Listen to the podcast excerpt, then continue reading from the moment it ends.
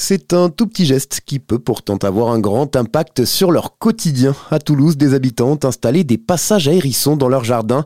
Objectif faciliter la vie de ces petits mammifères en leur permettant d'accomplir leur cycle de vie en ville sans risquer de se faire écraser.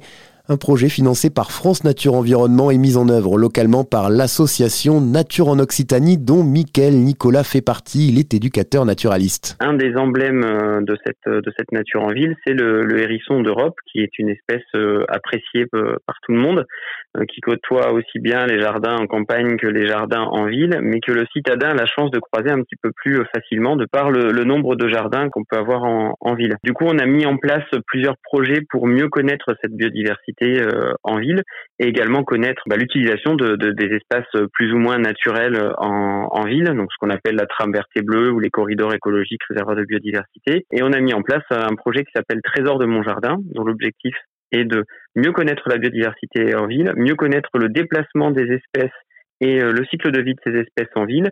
Et sur une partie euh, plutôt action citoyenne, sciences participatives, on a, grâce au soutien de, de bénévoles, euh, lancer un projet autour de création de passages à hérissons dans les dans les jardins euh, toulousains pour améliorer la circulation de cette espèce euh, dans, dans la cité toulousaine. Le premier objectif, c'est de, de, rendre le citoyen acteur de la recherche scientifique et de la recherche naturaliste. les sciences participatives, c'est aussi un outil de sensibilisation.